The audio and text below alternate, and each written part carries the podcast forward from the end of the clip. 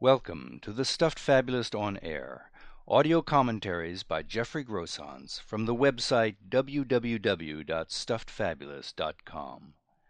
These commentaries present an independent point of view in the form of original fables and parables on psychological, social, political, spiritual, and philosophical questions of today. The ultimate moral or lesson of each tale is left to listeners to decide. The following fable offers an updated version of an old and worn allegorical conceit. The City Mouse and the Country Mouse Once a country mouse found itself the envy of a city mouse. At first the country mouse felt rather flattered by the attention. Having long been the butt of jokes about its naivete, cultural backwardness, and so forth, it was pleasantly surprised when its urban cousin showed up one day and began showering it with praise. "Oh, to live the simple life!" the City Mouse enthused. "You don't know how lucky you are. I was watching a TV special entitled 'Heartland Forever' the other night, and I just had to come out and experience it for myself." "For me," answered the Country Mouse. I always sort of wanted to see the bright lights of the city, and how you live."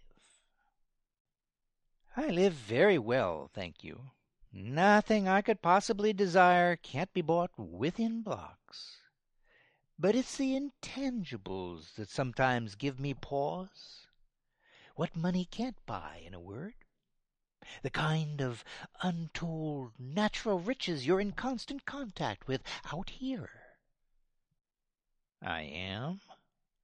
the Country Mouse replied, with a slight note of skepticism in its voice. "Absolutely.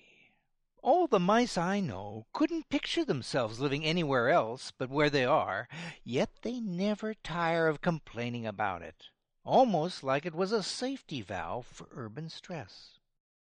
Just as the sleepy pace I'm sure you have here must be your safety valve. Read any city paper or watch the local news, and you'll understand what I mean. Too much crime, too much greed, too many exhibitionists, too much pollution, too many drugs, too many STDs, too much self involvement, too much crass opportunism, too much corruption, too much rush hour traffic, too much garbage in the streets, too much bureaucratic red tape, too much crime, too much. You said that already. I did? Well, just consider yourself lucky you don't have to face all of those aggravations day in and day out. The Country Mouse looked long at the City Mouse, raised an eyebrow, and observed, "Life ain't no picnic here, either, you know." "Come, come, now! I never cease to be amazed how much the steady moral compass that guided all previous generations through the challenges of life is still to be found here in the heartland. Values of self sacrifice clear guideposts to right and wrong, straight talking and homespun truths, rock steady character and religious faith, rugged individualism, respect for order and authority, humble joys, unassuming decency, wholesome living, the bright eyed innocence of the boy and girl next door, that fresh morning feeling everywhere you turn, and the smell of bacon in the air.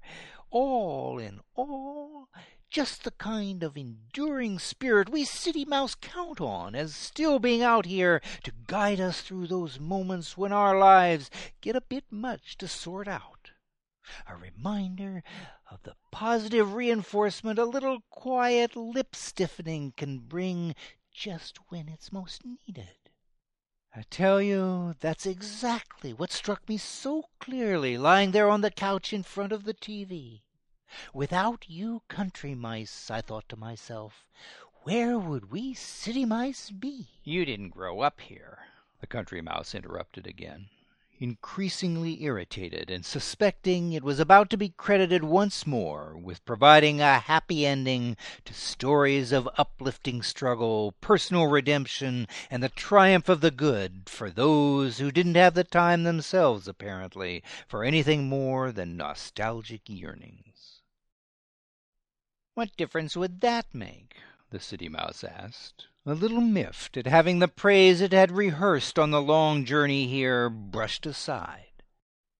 A lot of difference, retorted the Country Mouse.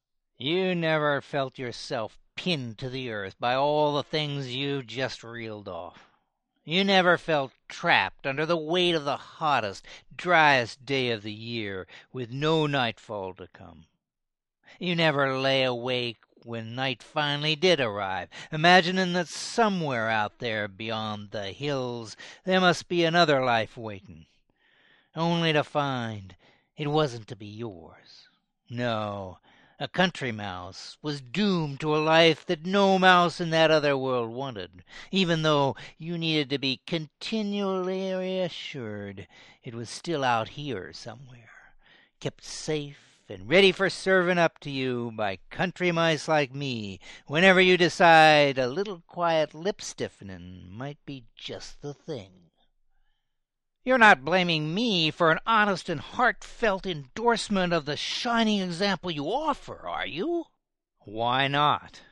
What's honest about you or all the rest who show up here in your vacation search for wide open spaces?